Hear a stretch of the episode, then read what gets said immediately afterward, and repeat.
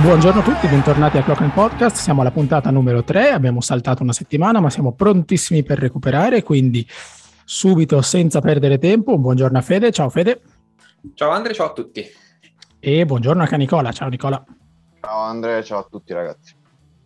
Siamo pronti, siamo pronti perché dall'ultima volta in cui abbiamo parlato eh, l'Arsenal ha giocato un paio di amichevoli, una contro il Norimberga, vinta 5-3, una la notte scorsa rispetto a quando stiamo parlando, negli Stati Uniti contro l'Everton, vinta per 2-0 con gol di Gabriel Jesus, contentissimo Fede, e un gol di Bukayo Saka. Un, gol. Titol- un gol e un gol, un gol vale.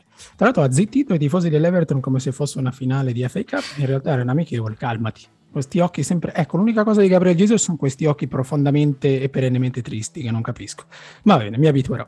Comunque, bando alle ciance, abbiamo giocato contro l'Everton e Michele Arteta ha mandato in campo un 11 titolare che si avvicinava parecchio all'11 titolare della, setti- della settimana, della stagione scorsa. Ovviamente con uh, 3-4 dif- mh, differenze, sì, c'era Matt Turner in porta, William Saliba, eh, che ha giocato una gran partita e che quindi comincia a far vedere finalmente il suo, il suo valore reale. E, e, poi con uh, questo tridente che è quello che potremmo pot- vedere il più spesso in attacco che comincia a, prendere forma quindi Saka intoccabile a destra Gabriel Jesus come ha detto Michele Arteta creare caos in mezzo uh, nominalmente centravanti effettivamente svaria parecchio e a sinistra Gabriel Martinelli che con il connazionale sembra già trovarsi abbastanza bene. Quindi una bella vittoria che lascia ovviamente il tempo che trova, ma che rassicura perché certi meccanismi eh, sono già ben rodati e altri, come appunto l'innesto di Gabriel Jesus, sembrano, sembrano promettere molto bene. Il brasiliano è a tre gol in due partite, prendiamo, vedremo poi quando le cose si faranno serie. Oggi però ragazzi siamo qui per parlare di un giocatore dell'Arsenal che tecnicamente non è ancora un giocatore dell'Arsenal, eh, ma che ormai dovrebbe, dovrebbe, diventarlo nel giro di pochi giorni e mi riferisco ovviamente a Zinchenko del Manchester City. Quindi prima di chiedervi la vostra opinione in merito vorrei riavvolgere il nastro e tornare a una stagione e mezzo fa, diciamo due stagioni fa. Uh, in quel momento Kieran Tierney è intoccabile, assolutamente insostituibile, da una parte perché non c'è un sostituto in rosa e dall'altra perché è uno dei giocatori più affidabili eh, a disposizione di Michele Arteta. Eh, il problema è che quando Kieran Tierney si infortuna, siccome non c'è nessuno per sostituirlo eh, nominalmente, Michele Arteta ci prova con Shaka, ci prova con Cedric, qualcuno, e mh, ci metto anche sottoscritto, invoca Bukayo Saka per avere qualcuno a sinistra che possa avanzare e, e attaccare alla profondità come sa fare lo scozzese. E quindi insomma ci rimettiamo probabilmente una finale di Europa League eliminati dal Villarreal in semifinale e, e la seconda parte della stagione va un, po', va un po' in malora anche a causa di quello. Um, se passiamo alla stagione successiva l'Arsenal investe in un altro terzino sinistro con ottime doti offensive e doti difensive discutibili ovvero Nuno Tavares. Eh, il giovane brasiliano comincia bene, poi si perde, Arteta lo leva molto presto in un paio di partite, eh, una volta intorno a una mezz'ora, la seconda volta al 45esimo, eh, non gli dà più fiducia e quindi siamo da capo. Eh, senza Kieran Tierney la nostra stagione va, eh, insomma, finisce male o no, no, non va come, come, sarebbe dovuta andare. Um, quindi prima domanda e magari subito con te Fede, uh, Zinchenko arriva per fare il terzino alla Kieran Tierney eh, o arriva per sostituire Kieran Tierney, cioè rivoluzionare un po' la faccia, la faccia della squadra? Ma guarda, mi sembra la risposta un po' a metà tra le due cose, perché Zinchenko è un giocatore che ha una sua intrinseca duttilità che lo rende utile sia come terzino sinistro, sia con compiti proprio più classici di, di spinta, di sovrapposizione, di occupazione dell'ampiezza, che come falso terzino e quindi come occupazione dello spazio interno del campo, cioè quello che effettivamente ha fatto al City in parte e che poi vabbè è stato ovviamente diciamo, superato da quello che faceva Cancelo, ma comunque con quel tipo di compito lì. Secondo me mm-hmm. l'idea di utilizzare un giocatore che è in grado di entrare così dentro al campo, ma anche di avere comunque delle doti atletiche e tecniche in grado di portarlo anche a muoversi sull'esterno è un'ottima idea sia come, come sostituto di Tierney che come alternativa sia tattica che proprio anche di, diciamo, di, per dare più ampiezza anche alle soluzioni che ha questa squadra. Poi, inevitabilmente, è un giocatore che è nato anche in ruoli più avanzati, quindi fatto, sta facendo anche la mezzala in nazionale. Quindi, mm-hmm. diciamo, arrivare a quella zona di campo ci può arrivare sia partendo a sinistra come terzino, quindi facendo il classico movimento da falso terzino, sia come mezzala proprio nominale, classica, che prende il pallone in quella zona di campo lì. E, è, interessante questo perché poi comunque potendo coprire tutti quel, potendo diciamo assolvere a più ruoli, diventa un giocatore che alla fine il suo spazio poi nel, nella rosa lo trova quasi sempre, perché può essere sia un'alternativa a Sciaga, sia un'alternativa a Zinchenko. In partite secondo me magari un, un po', diciamo, mi sembra un po' meno realistico, ma comunque è possibile anche in cui venga spostato Sciaga al centro e si ha e sia proprio Zinchenko a prendersi il posto mm-hmm. di, diciamo, idealmente di Thomas, numericamente di Thomas, ma poi diciamo come funzione di Sciaga.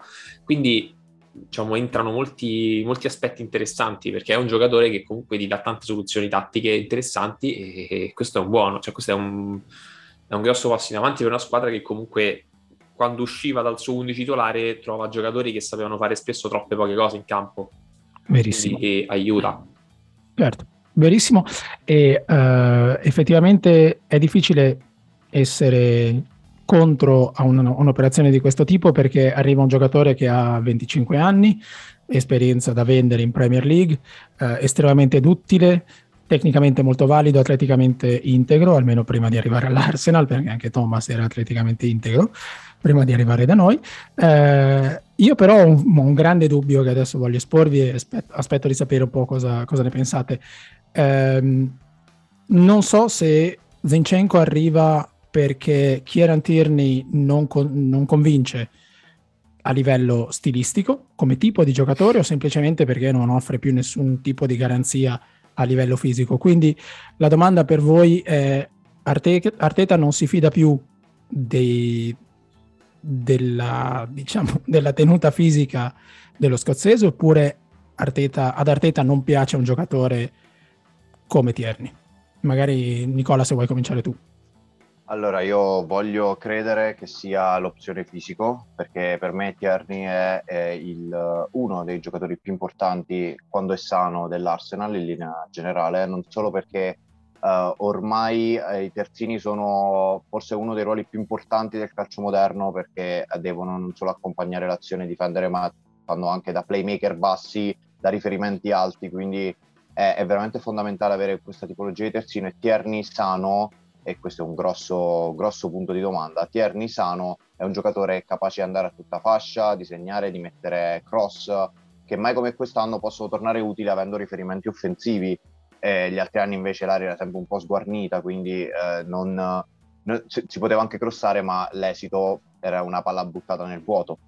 Uh, il discorso è che secondo me uh, a livello non solo economico ma anche tattico l'operazione è impeccabile ma implica che uh, a quel punto le variabili tattiche significa o passare a 3 a centrocampo, a 3 fisso con Zinchenko che può fare la, la mezzala come lo fa in, in nazionale Mm-hmm. Eh, oppure provare, e sarebbe un'idea curiosa, la difesa a 3 con eventualmente Zinchenko a fare a tutta fascia, che sarebbe comunque interessante, sarebbe complicato perché Zinchenko non brilla in difesa in maniera esatto. estrema, sarebbe molto complicato, ma in situazioni di all or nothing prendi e butti, butti tutti sotto.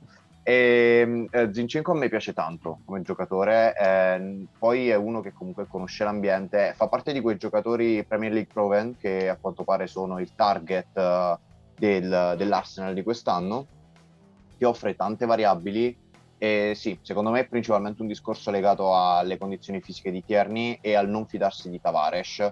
Uh, io mm-hmm. credo che alla fine Tavares potrebbe essere mandato via in prestito, uh, si parlava di Marsiglia, anche l'Atalanta, insomma da qualche parte andrà, perché Tierney davvero offre poche garanzie fisiche per giunta in una stagione particolare come questa, dove occorrerà avere un certo tipo di preparazione fisica che duri il più a lungo possibile, si parte tra meno di 20 giorni e, mm-hmm. e mhm. quindi io Tierney l'ho visto soltanto la prima mezz'ora contro il, il coso, il Norimberga, Norimberga e, sì. e aveva già una, cioè, problemi di tenuta fisica in mezz'ora, infatti dopo mezz'ora mm-hmm. l'ha tolto.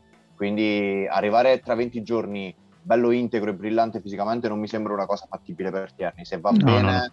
se va bene, Tierney secondo me lo abbiamo per gennaio. E, e, nel frattempo tu hai bisogno di qualcuno che ti dia garanzie su quel lato. Poi comunque bisogna sempre tenere conto del fatto che il calendario è, compre- è tanto compresso. Cioè, sì. quindi per un giocatore con una tenuta fisica non, non ottimale, due settimane di infortunio significa saltare 5-6 partite. È una cosa che tra l'altro, se non sbagliamo, ho detto anche, anche nella scorsa puntata. C'è un problema sì. di, di lunghezza di rosa il fatto che tu abbia un giocatore che comunque può ruotare abbastanza indifferentemente sia a centrocampo che in difesa ti aiuta ad ampliare le soluzioni. Poi, come ha detto anche Nick, cioè l'idea di passare stabilmente a tre comunque non mi sembra così remota, anche perché lo, lo hai fatto nel finale della scorsa stagione e ha più o meno funzionato, perché il fatto di abbassare Odegaard nei tre, più o meno nominalmente, e allargare Sciacca a sinistra, ti ha dato anche un po' più di, diciamo, di organizzazione quando eri in possesso e secondo me si cerca di puntare anche al fatto di stabilizzare quel tipo di approccio. Quindi poi anche utilizzare un giocatore che può coprire diciamo, il buco che eventualmente può lasciare Ciaga alle sue spalle può essere molto utile. Sia per, perché comunque questa è una squadra che quando viene attaccata in transizione soffre sempre drammaticamente, cioè avere un giocatore che ti dà più copertura centralmente quando soffri le, quando soffri le ripartenze in, in campo lungo comunque può essere molto utile. Quindi è, è un'operazione molto intelligente. E, e, comunque a conti fatti ti è costata anche meno di quanto ti sarebbe costato Lisandro Martinez, che era l'altro nome comunque che era uscito, che secondo me invece aveva oltre a un'incognita in più del fatto che comunque lui ha giocato quasi tutta la stagione da centrale e si ha pure impieghi possibili sia a sinistra che a centrocampo, ma comunque è stato maggiormente un centrale e in più mh, mm, non si sa come avrebbe potuto impattare con, il, con, un contesto diverso e a te comunque serve gente che proprio diciamo plug and play, cioè metti un giocatore che sai che più o meno con un minimo di preparazione, con un minimo di idee, mm-hmm. che, cioè con un minimo di allenamenti che comunque lo fanno entrare dentro il gruppo è già pronto per essere testato in, in contesti più competitivi, come è successo anche l'anno scorso quando hai preso, hai preso White, cioè comunque hai preso un giocatore che già conosceva quel tipo di dinamiche, ma anche con Rastel per dire sì, eh, parzialmente, perché effettivamente Nick ha detto una cosa interessante. Eh, il mercato dell'anno scorso ci ha portato giocatori mh, mm, meno esperti, o almeno non ancora navigati in Premier League, eh, ma con determinate caratteristiche. Eh, quest'anno effettivamente il, il, il, filo, il filo rouge del nostro mercato sembra legato al fatto di prendere giocatori che, come hai detto tu Fede, siano plug and play, cioè li prendi, li metti in un sistema e tra l'altro finora abbiamo preso giocatori che Arteta conosce perfettamente, dato il suo passato al Manchester City e che ovviamente i giocatori conoscono bene, quindi in termini di adattamento dovrebbe essere tutto molto, molto semplice. Uh, fermo restando che Arteta non è Guardiola e l'Arsenal non è il City, ma la filosofia è conosciuta da una parte e dall'altra. Ehm, ah, quindi mi sai, chiedo se... Sai, sì? sai qual è la cosa secondo me? Che tu nel mercato dell'anno scorso hai fatto un'opera di costruzione della rosa, perché tu mm-hmm. comunque hai preso dei giocatori che ti servivano a creare il sistema. Quindi un centrale che sapesse gestire meglio il pallone, un terzino che fosse più pulito in possesso, ehm, la conferma di Odegaard perché ti serviva un giocatore in grado di legare i reparti. E ti, han, ti, sono serviti per stabilizzare, per creare comunque un'ossatura, un'impalcatura di gioco che sapevi più o meno essere quella. Adesso mm-hmm. che quell'impalcatura l'hai più o meno creata, anche modificando su quello che cui sei partito, cioè anche il fatto appunto di aver abbassato Odegaard, quindi di aver creato dei, dei meccanismi di, di, fase offensiva diversi, l'idea di rinforzare la rosa su cui sei, cioè di rinforzare l'impalcatura che hai costruito è, è, è sensata e infatti tu sei andato, in, sei andato, a intervenire nei ruoli in cui eri più corto e in quelli in cui eri mh, meno proprio munito anche di titolari. È, è cioè, tutto tremendamente logico. Ed è quello esatto, da una cioè, parte mi spaventa un po', ma io... è tutto tremendamente logico e, e, e, ha tutto senso. E anche a livello di, di, budget, di investimenti, è tutto incredibilmente intelligente. Ora, abbiamo, abbiamo speso 50 milioni per White, all'epoca abbiamo spesi 50 per Thomas, quindi non sono investimenti necessariamente contenuti, ma sono, intelli- sono, investimenti che sono stati fatti con una certa ah, no, hai pianificazione. Hai, hai quindi... detto, ok, io sono un club, cioè sono un club che esatto. ha capacità di spese importanti, mi servono tot giocatori, mi servono un certo tipo di giocatori, prendo quei giocatori e li prendo mm-hmm. magari abbastanza maturi da poter entrare dentro il, a un organico già più o meno rodato, ma li prendo anche abbastanza giovani da poter adattarli ancora di più al mio sistema. Mm-hmm. Cioè, la logica con cui vai a prendere un giocatore di 25 anni come Gabriele Jesus, un giocatore di 26 anni come Zinchenko, 25 mm-hmm. poi vabbè, dicembre, quindi insomma, dicembre 96, quindi 25 fa 26 quest'anno. E l'idea è tu prendi dei giocatori che sono buoni da inserire, che ti danno un livello di base già mediamente alto e che puoi pensare che poi sia ulteriormente una volta che sono all'interno del gruppo. Perché è la stessa logica con cui ha lavorato per molti anni il Liverpool, cioè di prendere sì. giocatori che erano nel loro momento, diciamo, subito antecedente al prime, cioè gente di 24, 25, al più 26 anni, che sapevi che entro uno o due anni comunque sarebbero arrivati nel momento in cui idealmente mm-hmm. erano al momento più alto della loro carriera. È successo con Salah, è successo con Mané, è successo con Alisson, con Van Dijk, cioè trovate una marea di riscontri anche idealmente. Mm-hmm. E secondo me l'idea è giusta, cioè è, è un club che finalmente, e a questo punto se uno poi mette in prospettiva sì. con come è iniziata l'esperienza Arteta, capisce anche dove si è arrivati. Cioè prima sì, si arrivava un club che spendeva a caso, prendeva giocatori un po' così, che potevano essere interessanti, che servivano per aggiungere valore, tipo William, cioè un giocatore che idealmente ti serviva perché comunque ti aggiungeva qualità in tre quarti e poi si è rivelato un ex giocatore praticamente. Sì. Un giocatore che poi aveva pagato tanto e che pure lì ha perso motivazioni perché è sceso da una squadra che giocava in Champions a una che giocava quando andava bene l'Europa League. E tu vedi che poi comunque cioè, sei andato a ricostruire perché molti di quei profili li hai scartati e hai portato dentro gente che era più giovane, che era più malleabile, che si doveva più adattare e poi hai eliminato tutti quei profili vecchi e lì piano piano poi hai cominciato a ricostruire. Cioè sono stati due anni in cui è stato praticamente distrutto tutto quello che è stato fatto prima. Ma infatti se andate a vedere la roba di adesso non c'è quasi più nessuno di tre anni fa.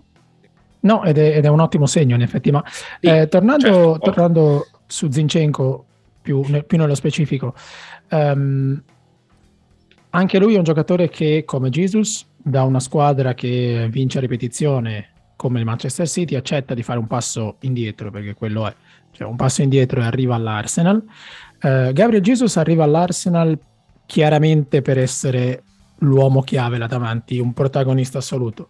Uh, Zinchenko in teoria no, ma fatico a credere che non abbia avuto garanzie da parte di Michele Arteta, uh, che sia sul, sul, minutaggio che sia sul, sul ruolo in campo, e che quindi arrivi per se vogliamo dirla così, giocarsi una maglia con Tierney o magari con Shaka ehm, partendo dalle retrovie. Quindi sono io che sono un po' troppo cinico o voi, voi credete che uh, Arteta abbia convinto Zinchenko o che Zinchenko sia convinto dall'Arsenal semplicemente non lo so, per la statura del club o perché per qualsiasi altro motivo oppure c'è stata un qualche, una qualche rassicurazione, una qualche garanzia tra virgolette ovviamente da parte, da parte del manager?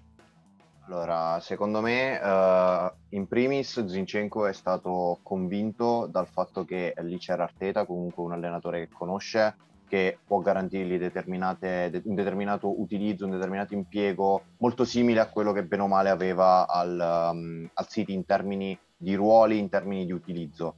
E poi uh, purtroppo quando non giochi la Champions League hai, per attrarre questo tipo di giocatore non hai molte vie, gli devi dare tanto di stipendio e, ed è un modo per attrarre il giocatore, e oppure gli devi garantire tanto minutaggio. Eh, Zinchenko al City è una riserva, non è un titolare, e, um, però è comunque una riserva che l'anno scorso ha giocato tanto, ha fatto vedere tante belle cose ed è molto apprezzato da, da Guardiola, che però obiettivamente adesso ne ha veramente tanti di giocatori, quindi qualcuno doveva necessariamente uscire. E sì, Gabriel Jesus arriva per essere la star, arriva per essere la stella assoluta, il, il catalizzatore di tutta la pressione offensiva, se vogliamo, perché è lì che, che si va a parare. Poi che lui agirà più al lato uh, oppure agirà al centro, farà quello che vuole, queste sono cose strettamente legate al campo. A livello mediatico, Gabriel Jesus, anche per quanto è stato pagato, arriva per essere la stella offensiva eh, il, il, discorso su Gin- Zinchenko è diverso. Lui arriva uh, e, date le condizioni di Tierney, io credo che all'inizio possa essere anche già il titolare. E il, il punto è, uh, è sempre meglio avere competizione in un ruolo, perché abbiamo visto che quando un giocatore non ha competizione, poi succede che il sostituto non è all'altezza, oppure uh, arriva in un momento in cui durante la stagione tocca fare i giochi di prestigio per mettere 11 giocatori in campo. Sempre meglio per una squadra che punta alla Champions League, ripeto, in una stagione come questa, come prima diceva Fede, in due settimane giochi cinque volte, comprese di coppe, compreso di tutto, è sempre meglio avere più uomini di rotazione. Non dico dello stesso livello perché è difficile avere giocatori dello stesso livello, specie quando il livello si alza e soprattutto in Premier League quest'anno che stanno tutti spendendo come i pazzi. Sì. Quindi è, è, difficile avere uh, le famose due rose che tanti allenatori invocano. E, mm-hmm. Però allo stesso tempo è anche vero che avere un giocatore come Zinchenko che ti consente anche di dare un turno di riposo non solo a Tierney ma anche a Shaka o di cambiare totalmente il, lo schema tattico perché Uh, io vedendo la partita con l'Everton si è partiti con il classico 4-2-3-1 in campo era un 4-3-3 perché Odegaard mm-hmm. abbassava a fare da raccordo tra le due fasi. Eh, il, il, discorso è che mettere un'ulteriore persona che sa palleggiare bene a fianco a Odegaard mettere gente che sa giocare a pallone vicino a Odegaard è sempre una buona idea. E, e ne beneficiano tutti quanti ne ha beneficiato Partey che ha giocato una gran partita. E il problema è sempre lo stesso. Uh, quando verranno a mancare per forza di cose, perché sappiamo oramai che sono fragili fisicamente, i vari parti, i vari tierni, eh, bisogna avere delle riserve che quantomeno non li facciano rimpiangere. In questo senso Zinchenko è perfetto. Poi ovvio, uh, essendo un calendario compresso, giocandosi così tanto in così poco tempo, io non escludo che a fine stagione Zinchenko possa avere molti più minuti di quelli che ha Tierney. Tierney ha, uh, è sicuramente fortissimo, Sano è uno dei migliori terzini della Premier League, il problema è che questo Sano oramai sono due anni che noi abbiamo perso di vista che cosa voglia dire, considerando che lui già arrivò infortunato tra le altre sì, cose. Sì. No, ah, è, è, un giocatore che...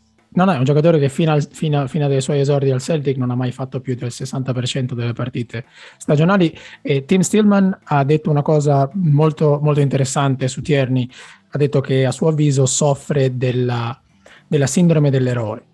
Questo bisogno di, di dover sempre spingersi oltre, di non risparmiarsi mai, di, di, andare a testa bassa sempre, di non sapersi gestire. Sai, e quindi, ti, insomma, ti mi chiedo se Arteta non cosa. sia... Sì, sì. Perché a me sembra anche che molte volte sia sta... cioè anche il suo recupero dagli infortuni sia, può essere anche mm-hmm. che mhm. sia stato accelerato perché non avevi alternative da mettere. Ma da lui e quello comunque spesso. poi aggrava le situazioni perché poi eh, gli fai fare una partita in più e ne perde tre in più perché poi ha una ricaduta. Mm-hmm il fatto di avere, perché comunque ricordiamo, cioè, tu hai fatto una, serie di partite in cui il tuo terzino sinistro era lo spazio, cioè detto proprio in termini brutti. sì. Perché Nuno Tavares comunque è stato inadeguato lungamente e, e, a quel punto a un certo punto sei dovuto arrivare con, con Tomiaso, anche lui comunque che non stava bene, spostato a sinistra. E capite no, anche no, voi che avere un giocatore che... Cioè, poi comunque mh, sono andato anche a riguardare un po' i minutaggi, cioè comunque Zinchenko in media in Premier giocava una quindicina di partite col City. Cioè in tutte le mm-hmm. stagioni che ha fatto al City ha giocato tra le 10 e le 15 partite. E addirittura mi sa quest'anno ne ha giocate anche di meno. E a cui metteva poi sempre un 4-5 in Champions e vabbè. Cioè 20 partite in una stagione, sapendo che il titolare è Tierney che ne ha giocate 20 in Premier, capite anche voi che si raggiungono anche semplicemente facendo, ipotizzando che Tierney giochi un'altra volta 20 partite in campionato, sono quasi altre 20 libere per, per Zinchenko, più l'Europa League, più l'FA Cup, più la League Cup. Spazio c'è. Considerando, considerando, ripeto, che tra 20 giorni parte la stagione e Tierney sì, poi, certo. non può reggere il campo per nemmeno, cioè non puoi mettere un giocatore come Tierney adesso, io non ce lo vedo titolare alla prima, perché titolare non sarà prima, pronto. No, a Impossibile. parte che non sarà pronto, rischi di mandare in campo un giocatore che se tutto va bene al cinquantesimo devi cambiare perché ti, cioè, ti collassa in campo cioè non sì, ce la fa sì, fisicamente, sì, no, magari è anche sano a livello muscolare, ma non può avere la tenuta fisica necessaria per iniziare in Premier League. Quindi l'ho detto, se tutto va bene, Tierney recupera, lo abbiamo per la tournée, quando faremo quella mini tournée in, durante il mondiale. Lì mm-hmm. magari puoi valutare Tierney che tipo di impatto avrà. Ma in ogni caso, uh, io ripeto, stanno facendo delle cose intelligenti, cioè pr- sono andati prima, tranne Vieira che era un'occasione barra un qualcosa da fare perché il giovane, era, il ragazzo era forte, andava preso e serviva un backup per Odegaard, ma stanno prendendo mm-hmm. giocatori in base all'esigenza di Rosa. L'esigenza del terzino era l'esigenza più grande che probabilmente avevamo insieme a quella di un vice party, considerando ancora Lokonga un po' grezzo e acerbo. Mm-hmm. No, abbiamo il problema per me, no, il problema non è in realtà, non so, non è, non è un problema. Il, le considerazioni principali per me sono due, ovvero L'anno scorso con il mercato che abbiamo fatto abbiamo costruito un, una, un, corridoio di destra che quando tutti sono sani funziona benissimo perché abbiamo Tomiasu, White, eh, Odegaard e Saka che ormai hanno, sono virtualmente intoccabili. Dall'altra parte, eh, infortuni a parte, non abbiamo ancora trovato un equilibrio né una formazione ideale perché Tierney quando è disponibile gioca e siamo d'accordo. Shaka intoccabile con i suoi momenti un po' di follia, e poi davanti hai Martinelli e Smith Rowe, uno o l'altro, nessuno dei due è ancora convinto del tutto, nessuno dei due si è preso quel posto, come, quel ruolo come, come, come proprio. Eh, il tutto poi all'epoca eh, peggiorato, se vogliamo, da un Aubameyang che non sapeva giocare spalle alla porta e da un Lacazette che non sapeva attaccare la porta. Quindi abbiamo un lato destro estremamente forte e un lato sinistro che è un'incognita permanente. E, e mi chiedo se l'arrivo di Zinchenko sia semplicemente il primo tassello, come può essere stato quello di Tomiasu o di Odegaard l'anno scorso, per cambiare radicalmente questa zona, quindi avere Zinchenko che può, la, può, può, può assicurare la larghezza del campo e può entrare eh, da, da falso terzino, come diceva Fede, e quindi rendere virtualmente inutile il ruolo di Shaka, che oggi si abbassa quando sale Tierney perché deve coprire, e quindi permettere di avere una mezzala che sia più offensiva, ovviamente magari avere un altro Odegaard dall'altra parte, ma siamo realisti. Non, è, non succederà no, subito, vabbè, ma avere... Ma anche per un tipo di equilibri del, del centrocampo, avere due mezzali con quelle caratteristiche. Cioè se sei il City hai De Bruyne l'idea credo che sia quella. Arrivarci eh, no, certo, ci arriveremo per, per, gradi. Però avere una mezzala che sia migliore in rifinitura, perché Shaka è ottimo in costruzione, poi in rifinitura mm, insomma, non, è, non, è, non è il suo pane quotidiano. Ed è per questo che i, il nome di Tilemans ritorna, eh, esatto. perché Tilemans avrà i suoi difetti in fase difensiva, soprattutto di transizione, perché non è il più dinamico dei centrocampisti, ma dal centrocampo in su sa il fatto suo. E avere un giocatore così con Zinchenko alle spalle permetterebbe poi di creare dinamiche ben diverse, quindi rendere la nostra squadra molto meno prevedibile. Sì, eh, Io sono dell'avviso che Tierney non piaccia ad Arteta o non, non sia l'ideale di Arteta stilisticamente, al di là dei problemi fisici. E non tanto perché Tierney sia un cattivo giocatore, anzi, ci mancherebbe, ma semplicemente perché ha un modo di giocare che è eh, non monodimensionale, ma quasi, è un, attacca- è un terzino che è bravissimo ad attaccare la profondità ver- ed è molto verticale nel suo gioco, ma in fase di palleggio ha dei limiti evidenti e anche a livello tattico credo che abbia grossi, grossi limiti. Quindi mi chiedo se questo primo tassello sia nell'ottica di rivoluzionare completamente il, l'assetto della squadra. E quindi ne approfitto perché eh, Fabrizio su Twitter ci ha fatto una domanda e che adesso vi rivolgo perché voglio sapere cosa ne pensate. Ora, appurato che ufficializzeremo l'acquisto di Zinchenko nei prossimi giorni, il mercato dell'Arsenal è finito oppure ci sarà una, una o magari di più, non so quale sarà la prossima mossa di, di mercato una volta arrivati a Zinchenko secondo voi? Adesso la mezzala sarebbe proprio la, la ciliegina sulla torta. Però ti dà proprio la, la mezzala che ti dà poi una presenza nel terzo finale diversa, cioè uno come mm-hmm. Tillemans effettivamente adesso diventa un giocatore che, che, ti crea un secondo, diciamo, terzetto di sinistra, perché secondo me a questo punto tu puoi anche ragionare in quest'ottica, cioè tu puoi creare un terzetto che sarebbe Tierney, Shaka e uno dei due esterni, secondo me più, in questo caso un po' più forse Smith Rowe, in mm-hmm. cui hai Shaka che si abbassa in costruzione, Tierney che attacca, la prof- che attacca la, l'ampiezza e Smith Rowe che si stringe al centro oppure il terzetto che puoi fare con Zinchenko, Tilemans e in questo caso Martinelli perché avresti un giocatore che ti dà copertura centralmente, un giocatore che avanza nel mezzo spazio e un giocatore che si può anche creare l'isolamento con, eh, e da, da lì partire in dribbling. In questo caso mm-hmm. la fascia, diciamo, il lato esterno lo prenderebbe Martinelli. È chiaro che a quel punto il, il tipo di figura che ti serve è quella. E, è molto interessante perché chiaramente l'acquisto di Zinchenko ti, ti sblocca anche più opzioni su quello che puoi fare poi quando, quando vai a prendere il prossimo giocatore che puoi andare a prendere. Perché mm-hmm. per dire è, è, un'ottica in cui tu lì ci puoi mettere anche Fabio Veira, che va benissimo, sì. che però secondo me non è ancora pronto per farti fare il, il passo in avanti. Però se tu invece vai a trovare un giocatore di, di, dello spessore di Tillemans, secondo me a quel punto fai, fai un passo in avanti importantissimo.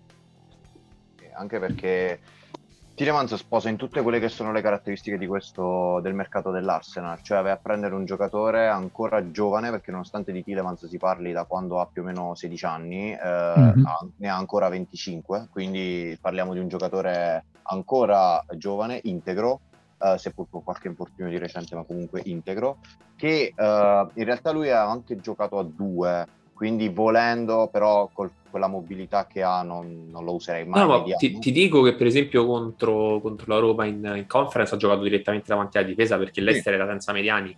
Lo mm-hmm. fa, sì, cioè sì, lo sa fare, comunque è abbastanza pulito in palleggio per andarci lì. Certo, poi ti, ti scopre un po' di più dietro, esatto. però nel momento lui... in cui comunque il tuo pacchetto riesce a tenere, puoi farlo. Lui è un, secondo me, è la mezzala che proprio manca su quel lato del campo eh, perché Shaka con le, tutto quello che sa fare purtroppo anche lui ti espone a determinate cose uh, che in rifinitura, così come il momento in cui gli, salta, gli, gli salta, l'embolo e, e, ti ritrovi a dover cercare di mettere pezze. Il, il discorso, secondo me, il mercato non è chiuso. Eh, l'ha detto lo stesso Arteta eh, qualche, se, non, se non qualche ora fa, a margine della conferenza dopo l'Everton e ha detto la squadra al momento non è ancora pronta e non è terminata a livello numerico, a livello di operazioni sia in entrata che in uscita. Ricordiamo che in ritiro ci sono tantissimi giocatori che andranno in prestito, che andranno fuori, uh, quindi il mercato è ancora tutto in divenire. Ripeto, finora hai preso i giocatori che, di cui si sentiva maggiormente la necessità. E adesso, secondo me, si concluderanno alcune uscite tipo Leno, tipo Torreira, oltre a tutti i vari prestiti, Balogun e quant'altro, Runarsson e compagnia. E dopodiché si cercherà di chiudere per una mezzala che a questo punto io, a parte che escono 200 nomi al giorno, eh, ma credo che Tilemans, Tilemans sia il classico giocatore attenzionato oramai da diverso tempo e che su cui il con- mm-hmm. cioè oramai è tutto a livello col giocatore è tutto fatto si tratta soltanto di mettersi lì e più tempo si tira all'Eister probabilmente meno soldi li si, si, si vanno a spendere perché eh, ti, eh, Oddio, ti, ti, dico per esperienza adesso entro nella parte del tifoso romanista ti dico per esperienza che se provi così non funziona perché l'ultima volta è successo con Mares e alla fine Mares è rimasto là però detto questo eh si, si spera. Uno, uno no, no, cioè, l'idea è, Però è in scadenza, è in scadenza nel 2023, quindi o rinnova detto, o il prezzo no, no, Lui ha già, ha già, tranquillamente detto di non voler rinnovare, quindi eh, il discorso è per il Leicester venderlo adesso o venderlo a gennaio, solo che il Leicester magari sperava in un minimo di asta, che si inizia a creare un minimo di asta, e invece per ora Tilemans non riscuote tutto questo interesse. Oppu- cioè Tilemans rappresenta per anche altri grandi club un'occasione di mercato, però l'occasione mm-hmm. di mhm. mercato va accolta quando sistemi la rosa. Per l'Arsenal invece rappresenta quasi una necessità, il che è, è una sostanziale differenza. Secondo Adesso voglio, poi... fare, voglio fare l'avvocato del diavolo perché ho scritto un articolo, non ricordo quando, un paio di settimane fa, eh, a proposito di Rafinha e di Lisandro Martinez ok? Perché l'Arsenal si è mosso sul mercato fino a qui senza concorrenza. Gabriel Jesus non aveva altro in testa che l'Arsenal. Zinchenko sembra la stessa cosa. Dubito che Zinchenko non abbia altri estimatori in Premier League o in Europa, però eh, siamo al punto in cui insomma le parti sono d'accordo, non, insomma, non c'è stata nessun tipo di asta, nessun tipo di concorrenza, eccetera. E mi chiedo se non sia questo il modus operandi dell'Arsenal sul mercato quest'anno e all'epoca avevo scritto perché l'Arsenal si sarebbe esposto così tanto per Lisandro Martinez, sapendo che eh, Tenag è al Manchester United e il Manchester United voleva Martinez e perché si fosse lanciato su Rafinha sapendo che il giocatore voleva assolutamente andare al Barcellona. Fatto sta che Lisandro Martinez va allo United, Rafinha va al Barcellona e i nomi che escono in, in, genere quando escono con l'Arsenal escono quando è già tutto fatto. Quindi queste fa... famose aste, secondo me, sono un'ottima strategia dell'Arsenal. Ma d- dimmi, Fede. No, a me una cosa che ha fatto incredibilmente ridere è che cioè, anche Rafinha, no, per dire che è un giocatore che comunque nella nostra rosa non aveva uno spazio già definito.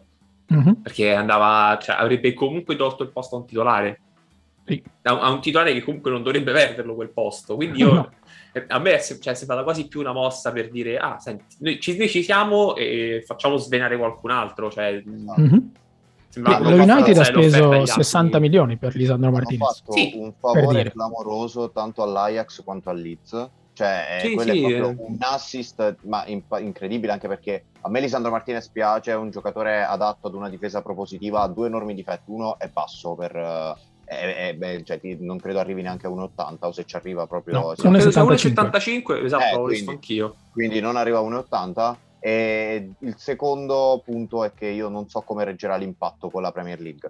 Uh, certo, andare in una squadra come Tenag, che tra l'altro vuole ricreare l'Ajax a Manchester, non mi sembrano. Questo ricreare un contesto mm-hmm. così diverso in un posto come quello non mi sembra proprio la migliore delle idee possibili. sì, certo.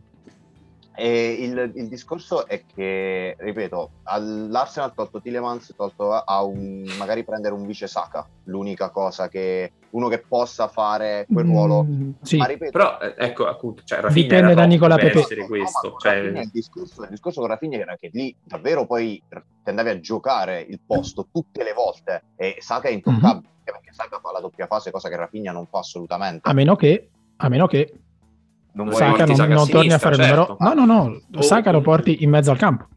E non, non è so, impossibile. Mm, mm, non lo so. A me, a me sai, eh, ne parlavo non, un po' di tempo, tanto tempo fa, ne parlavo con Clive Palmer. Perché Saka, dalla prima volta in cui l'ho visto, la prima volta che ha giocato interno ed era a casa del Brighton, mi ha immediatamente fatto pensare a Clarence Seedorf.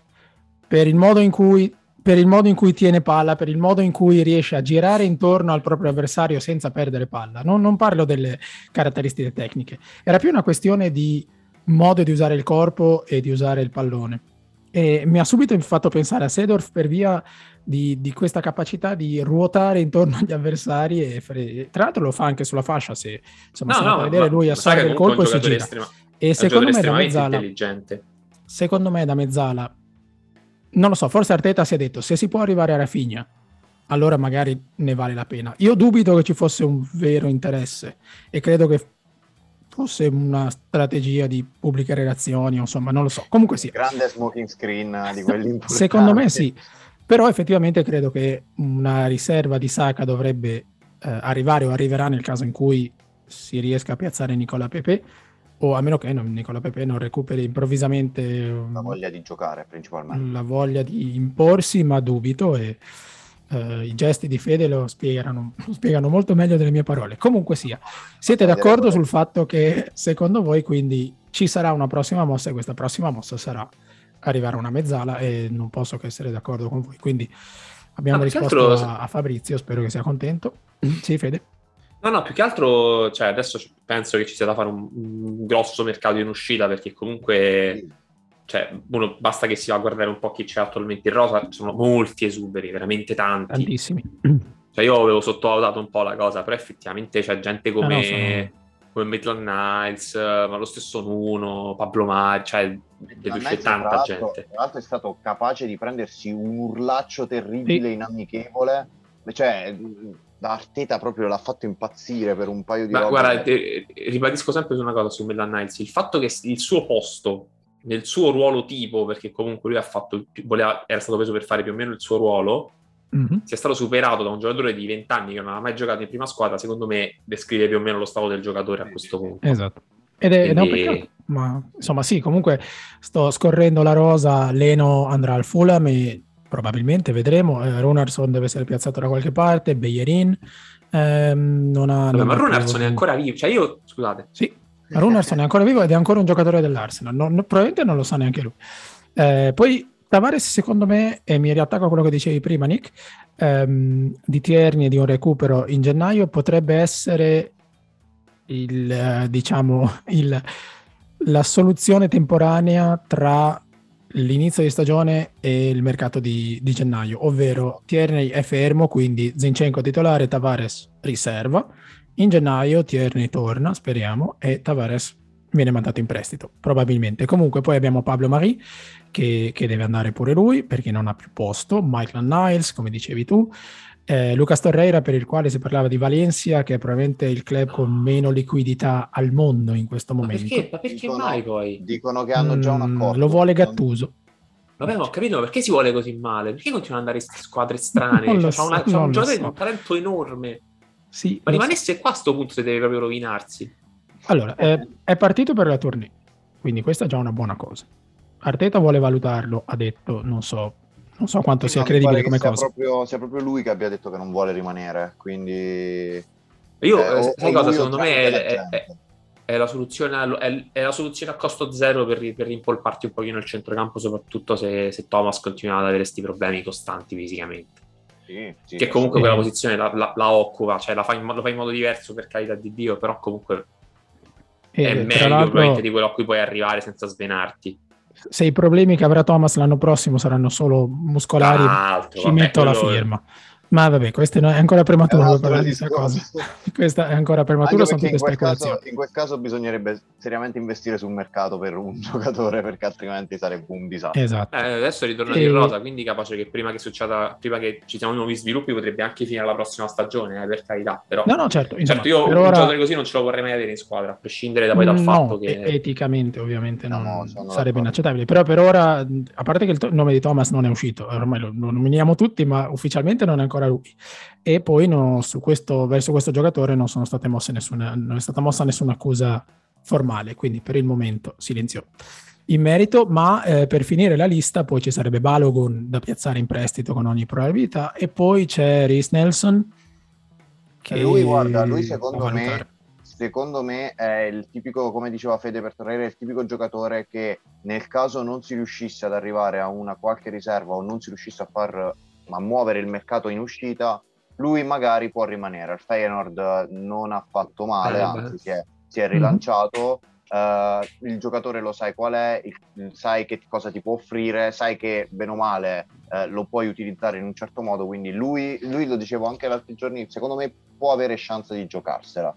Certo, non ti puoi aspettare chissà che cosa, sai quello che ti può offrire, però come riserva, se non arrivi a qualcosa che sia nettamente meglio e personalmente leggendo alcuni nomi che sono usciti con quel ruolo, tipo Pedro Neto che viene da un crociato, eh, Mhm. io eh, non lo so se sia il caso di fare un investimento su quel giocatore. No, ma poi Piuttosto- Pedro Neto comunque io l'ho visto quasi sempre meglio a sinistra che a destra. Esatto, cioè, Nelson, secondo me, è un giocatore molto sottovalutato, ha, grandi qualità comunque. Sì, Ah. assolutamente. No, Cioè, ma io sono rimasto stato- impressionato quando l'ho visto esordire. Ho addirittura la sua maglia a casa. proprio Sì, sì, è stato, doveva essere, insomma, doveva avere il percorso, un percorso simile a quello di Smith Rowe, perché quando lo vede giocare nella- nell'Under 18, nell'Under 23, vede un giocatore dal talento incredibile. Secondo me Eh, si è non ha visto neanche- anche abbastanza. Sì, anche in prima squadra andare a suo- livelli più alti. Eh, anche in Germania, Credo che abbia perso, esatto, credo che abbia perso un po', un po' troppo tempo con, eh, con Emery e poi col caos Sì. dopo Emery comunque. Ehm, tra l'altro mi dà un ottimo, un ottimo assist questo perché eh, vorrei parlare un minuto con te Nick di quello che è successo ad uno dei giocatori di, di maggior talento dell'Under 23, Omari Hutchinson, che ha deciso di eh, firmare per il Chelsea. Quindi due domande. La prima è, siccome non ho ancora trovato una risposta definitiva, che tu sappia, Hutchinson era in scadenza oppure è stato ceduto? Perché la cosa cambia. Allora, Hutchinson, da che, eh, da che so io, era in, non, si è arrivato alla rottura del, eh, del cioè del- non, si, non c'è stato accordo per il rinnovo, Ah, anche ok. lui ha deciso di, eh, di andarsene. Certo, Mhm. andare al Chelsea è una scelta bella pesante, eh, soprattutto da digerire per l'ambiente. Lui ha fatto anche un bel post, devo dire, molto, Mhm. Molto emozionato, grazie di tutto, comunque l'hanno preso da bambino. Hutchinson è senza ombra di dubbio eh, uno dei giocatori più divertenti che c'erano da vedere nell'Academy, grazie alle sue, alle sue skills, era un- comunque uno che in quella categoria l'anno scorso ha fatto 17 presenze, mi pare 6 gol e- o comunque era andato, mi ricordo, molto bene, tant'è che si allenava regolarmente con la prima squadra, quindi Mhm. era a tutti gli effetti una riserva della prima squadra. Eh, secondo me non si è riusciti ad arrivare ad una tipologia d'accordo, nel senso che lui probabilmente sentiva di essere pronto per una promozione definitiva in prima squadra. E, e- e l'Arsenal in quel ruolo ha, cioè in quel ruolo di, diciamo, lui ha, ha giocato veramente su tutto il fronte offensivo, eh, a Mhm. destra, trequartista, ha altri giocatori che comunque sono da valutare, sono da provare e hanno, per esempio, penso a Flores che può giocare in quella posizione, penso a um, Sirian che ritorna da un infortunio e che a cui è stato rinnovato il contratto e che era il, un altro degli youngster che doveva avere una carriera eh, incredibile. Sì, sì. E mm. poi purtroppo ha avuto un problema al crociato ed è stato fermo un anno, quindi ha perso un anno pieno Sirian con il ginocchio. Ma eh, ci sono anche altri ragazzi molto giovani. Io leggevo qualche, qualche giorno fa alcuni report. Per esempio, c'è Mateusz Roberts dell'Under 18 che è già stato incoronato da Wilshire come uno dei migliori, neanche è arrivato e poi ci sarebbe anche Kalel Green, che come giocatore è stato già convocato tra l'altro in, in prima squadra, Kalel Green nonostante abbia tipo 16 anni, eh, che sì. è più attaccante. E ci sono, cioè l'Arsenal fortunatamente ha tanto talento. Certo la perdita di Hutchinson non è da sottovalutare. In primis perché in questo momento eh, lascia un buco grande nell'Academy bisognerà capire come sostituirlo. Uh, il nuovo mm-hmm. allenatore dovrà fare, anche perché il vecchio ha fatto un ottimo lavoro, veramente un ottimo lavoro. Peccato, e... sì, peccato averlo perso. Sì, lui è veramente forse la perdita più importante della, dell'Academy, bisognerà vedere come sarà rimpiazzato. E... Hutchinson è un giocatore che ti può giocare veramente su tutto il fronte offensivo, lui oscillava tra il, la tre quarti e il, l'ala destra, uh, mm-hmm. prediligendo la tre quarti è in grado di aprirti le difese, ha un buon dribbling, ha un buon tiro. Uh, al Chelsea sicuramente trova un ambiente uh, molto simile a quello dell'Accademia del, dell'Arsenal perché a livello di talento anche lì ce n'è, ce n'è parecchio. E non so se lui avrà la possibilità di avere spazio già da subito in prima squadra, uh, non, non credo proprio. Non credo proprio. Nonostante, uh, nonostante la presentazione con la maglia numero 7, ma sì, no, esatto. Tant- uh, tante pubbliche relazioni, ma non credo, credo che, come dicevamo prima di cominciare la registrazione con Fede, dovrà anche lui subire la sorte dei mille, dei mille prestiti in giro per eh, l'Europa sì, e chissà, il, magari tornare. Esatto, esatto, il discorso è che uh, magari, non lo so, poi probabilmente nei prossimi giorni usciranno notizie più certe al riguardo, magari mm-hmm. eh, gli era stato prospettata qualche destinazione di prestito che lui non gradiva particolarmente, oppure cioè, queste poi sono 100.000 speculazioni che vengono fuori. Certo è che è una brutta perdita, specie perché da come ho capito lui va via quasi a zero e, e quindi non c'è stata alcun tipo di monetizzazione e eh, è una partita in- importante a livello tattico anche perché Arteta pareva, pareva apprezzare le qualità, le qualità del ragazzo Uh, io sono rimasto un po' stranito del fatto che uh, lui, così, tranne Walters, che a quanto pare sì. è il più serio candidato a essere un membro della prima squadra, e tranne Walters che appunto è stato portato in tournée, gli altri sono stati lasciati tutti a casa, un po' per motivazioni formali, nel senso che loro ufficialmente non sono parte della prima squadra. Tant'è che mm-hmm. anche Hutchinson è ancora registrato come membro dell'Academy dell'Arsenal, eh, sul esatto. sito e tutto, sullo store e un po' anche perché obiettivamente, uh, come diceva Fede, c'è una rosa sterminata in questo momento di giocatori. Quindi sì, uh, sono, devi valutare. Sono 33. Eh, a Baltimora esatto. erano in 33, compreso Oriol Walters, quindi 32 giocatori della prima squadra. Sì, Tantini. Quindi tu devi, esatto, portare Tra cui 5 come... portieri. Esatto, è incomprensibile questa cosa, cioè è proprio veramente assurda. E, ehm, tra, tra, cui tu devi valutare magari ecco il Nelson, devi valutare il Torreira se ti può tornare utile. Uh, tu lo sai che bene o male giocatori come Patino, giocatori come Flores, come Salamulad, che comunque è un altro di quelli che uh, ha giocato molto bene scorso anno ed è candidato mm-hmm. a prendere il posto tutto e per tutto di Hutchinson uh, come Aziz tu lo sai che li hai a disposizione, uh, quindi bene o male sai che stanno nell'Academy, sai che li puoi chiamare in qualunque momento e portarteli in prima squadra. Uh, il discorso è che in questo momento probabilmente ti serviva altro, nonostante Patino abbia fatto un esordio con Norimberga pazzesco, si è entrato e ha di fatto spaccato la partita negli ultimi 20 minuti. Avevi bisogno di valutare quei giocatori. Io me, me la sono spiegata solo in questo modo, perché altrimenti portare 5 portieri, portare Torreira che è con la valigia sulla porta, eh, non, mi mm-hmm. pare, non, mi pare, non, mi pareva una scelta sensata. E, no.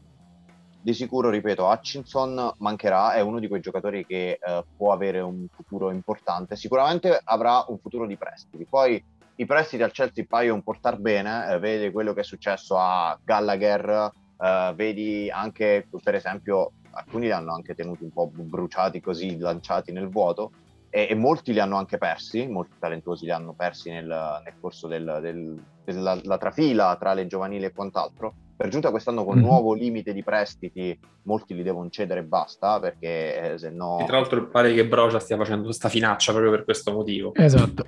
Sì, eh sì, è Broja, esatto, perché mi pare che fino ai 21 anni uh, può essere mandato in prestito senza rientrare nel limite massimo di 8 prestiti che una squadra può fare. Quindi per determinati giocatori non conviene andare in prestito, cioè conviene che se tu non, non ci vuoi puntare li mandi via a defini- titolo definitivo prestito con obbligo che non dovrebbe contare. Comunque era una regola tutta strana per impedire appunto che l'Arsenal, che il Chelsea o avesse 53 giocatori in prestito ogni anno. Eh, e sarà, io sì, dico sì. che lui inizierà con l'Academy, a Cinzano inizierà con l'Academy, magari farà qualche salto sporadico in prima squadra, a meno che non venga mandato in Championship immediatamente, via, pronti via, e lì qualche squadra che gli dà un po' di spazio lo trova abbastanza facile. Chissà, vedremo, vedremo.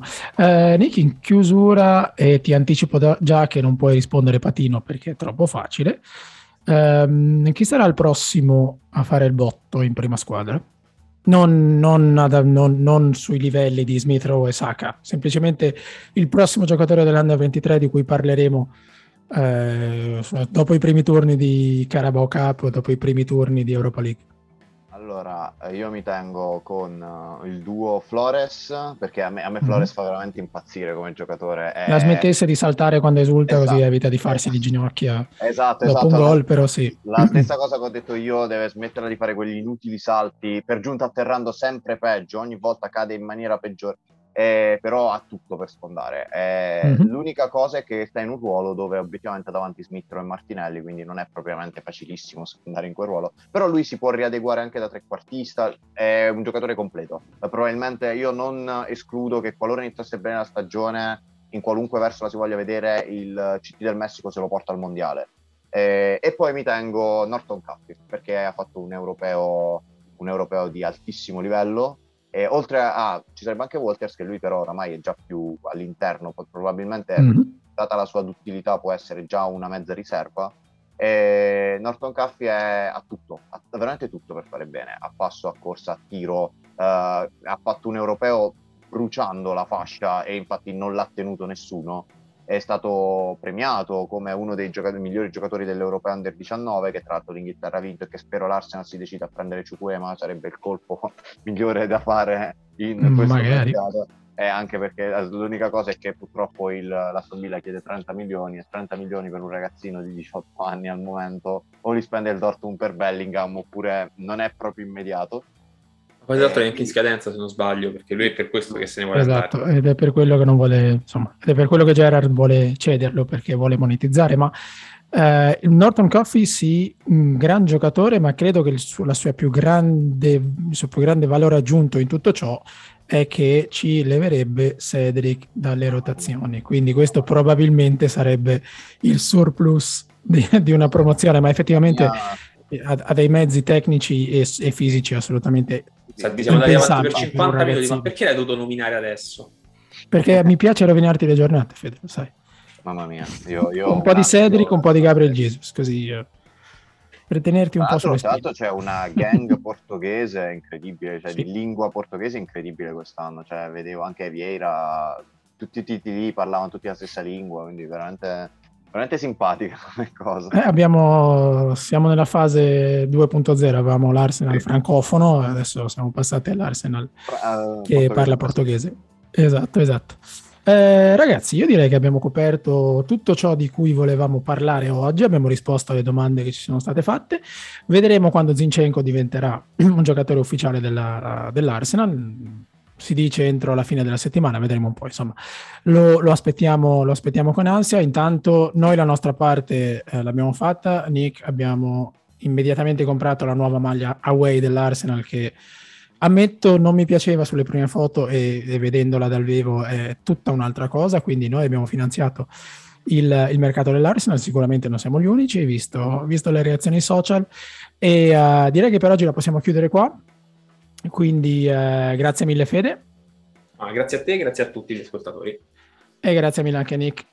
Grazie per l'invito Andre, grazie a tutti ragazzi. Soprattutto grazie a voi che ci state ascoltando, appuntamento con la settimana prossima e nel frattempo godetevi questo clima temperato che stiamo vivendo e mi raccomando tante passeggiate perché si sta veramente veramente bene fuori. Ciao a tutti.